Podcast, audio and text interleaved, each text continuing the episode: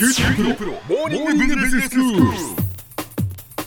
今日の講師は九州大学ビジネススクールで産学連携マネジメントがご専門の高田恵先生です。よろしくお願いします、はい、よろしくお願いします。先生今日はどういうお話でしょうか？今日はね前回までお話しした ISPIM 福岡ってまあ国際会議開催するにあたって、えー、実はコンベンションビューローってとっても大事な役割を果たしたんですね。はいはい。で今日はこのコンベンションビューローの役割について少し紹介したいと思います。わかりました。はい。コンベンションビューローって多くの大都市にもう設置されていて、えー、やっぱ結構地域の経済にすごく大きな効果をもたらすすっていうことで、うん、観光の誘致とかですねさまざ、まな誘致活動をやってるんですね。で近年では MICE と呼ばれるような MICE って MICE の略なんですけど、えー、あのビジネストラベルですね。この誘致に力が入れられてます。でこの MICE っていうのは今申し上げたように M 最初の M がミーティングですね、うん、要は会議国際会議とかセミナーそれからマイスの I はインセンティブツアーって言って、会社の報奨旅行とか招待旅行とか、はい。でそれからマイスの C はコンベンションとかカンファレンスって言われていてこれ学会とか国際会議ですね、うん、で最後のマイスの E ですけども E はエキシビジョンといって展示会です、うんこういうこうビジネストラベルっていうのは参加者が一気に多数集まるっていうことで一般の観光旅行なんかよりも消費額も大きくなりがちで、うん、世界中の大都市がこのマイスの誘致に近年力を入れてるっていう状況があるわけです。なるほどであの野村総研の岡村さんという方がいらっしゃってこの方が発表してらっしゃったんですけど、えー、まあ、ちょっと古いんですが2015年時点の国内の旅行の消費額は約25兆円ということなんですけど、うん、まあ、それだけでも実は国内の農業生産の10兆円の2.5倍、はい、それから自動車産業全体が50兆円なのでその半分ぐらいはあると。やっぱり観光産業って極めて日本の経済にとって大きいんですね。でこのうちマイス関連の市場規模って正確には実は把握されてないんですけど、うん、アメリカの場合でいうと観光産業全体の中でマイス関連って3割ぐらいだと言われてるんですね。うん、だとすると日本もえー、と25兆円のうちの3割ぐらいがマイス関係だとすると、まあ、それだけでも大変なやっぱり経済効果があるわけです。はいはいであのイスピム福岡の際にですね、えーと、約2年前から準備が始まったってお話をあのしましたけれども、えー、そのイスピムの事務局の人たちってやっぱり福岡の観光コンベンションビューローにとってもこうお世話になってる。で彼らも非常に高く評価してるんですね。でイスピムの場合は毎年3回都市を変えながら国際会議をこう連続的に開催していくっていうこうルーチンをやってるもんですからその地元のコンベンションビューローの支援ってとっても重要なんです。なるほど。でその時に福岡の場合は、単なる例えば会議場の紹介とかアフターコンベンションの観光ツアーの紹介とかっていうだけじゃなくって、うん、会議の趣旨ですね。それとかテーマを理解してパネルディスカッションなんかにそれに合致しそうな地元の関係者だとかを積極的に紹介したり、えー、っと地元企業を紹介して訪問したり例えば九州大学ニットキャンパスの見学ツアーなんかをこうアレンジしたりっていうことですね、はい、まあそれってもうほとんどビジネスアレンジメントなんですね。でそこまでもうかなり踏み込んでやってくれてるというところが非常に高く評価されているわけですね。だからねこのイスピムもその世界的にいろんなところでやってる国際会議で、ええ、日本で初めて開催する。そ、ね,、の日本の中で福岡が選ばれたっていうのはそういうところなんですね、はい、やっぱりそこに非常に影に大きな努力があったと思いますね。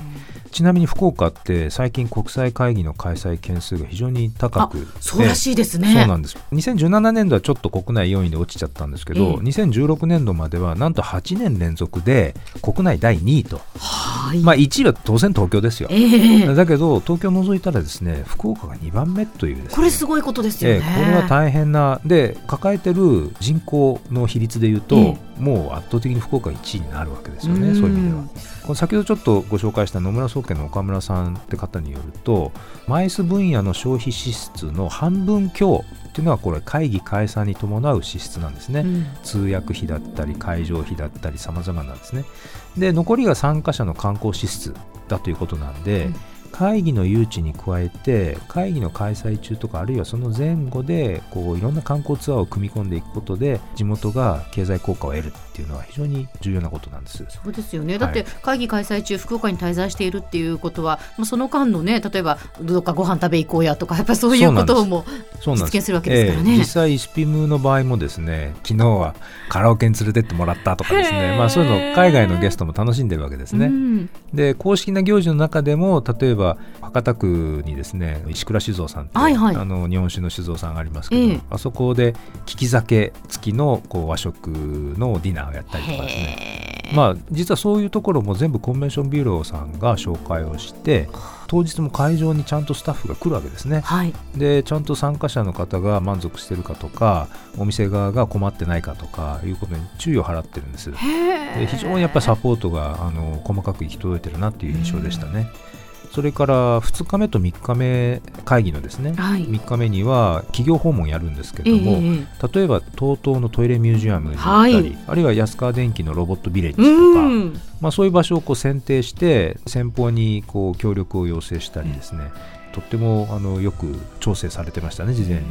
でこういった地元の企業とか大学を海外含めたゲストがこう訪問して理解してくれるってことはそれがそのものがシティプロモーションにつながるわけですね、うん、その意味でもコンベンションビューローっていう組織が果たす役割はとっても大きいなというふうに思いますね。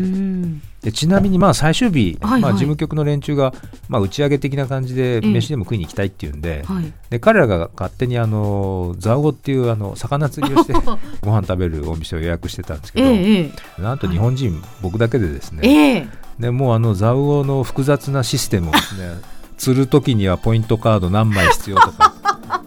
釣った後の料理の仕方は何がいいかみたいな話。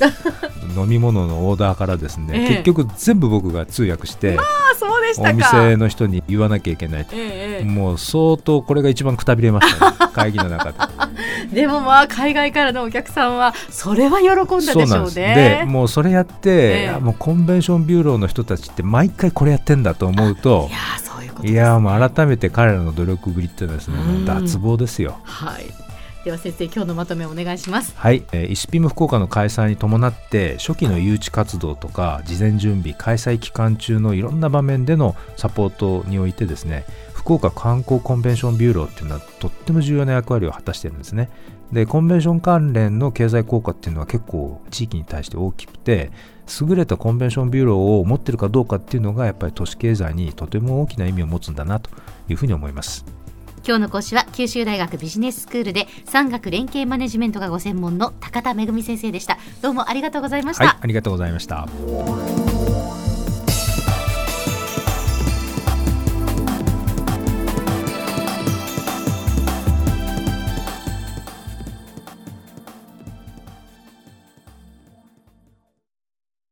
QT PRO は通信ネットワーク、セキュリティ、クラウドなど QT ネットがお届けする ICT サービスです。九州中に展開した光ファイバー網を基盤に一番身近なビジネスパートナーとして九州の企業自治体の皆様をサポートします。詳しくは QT プロで検索を。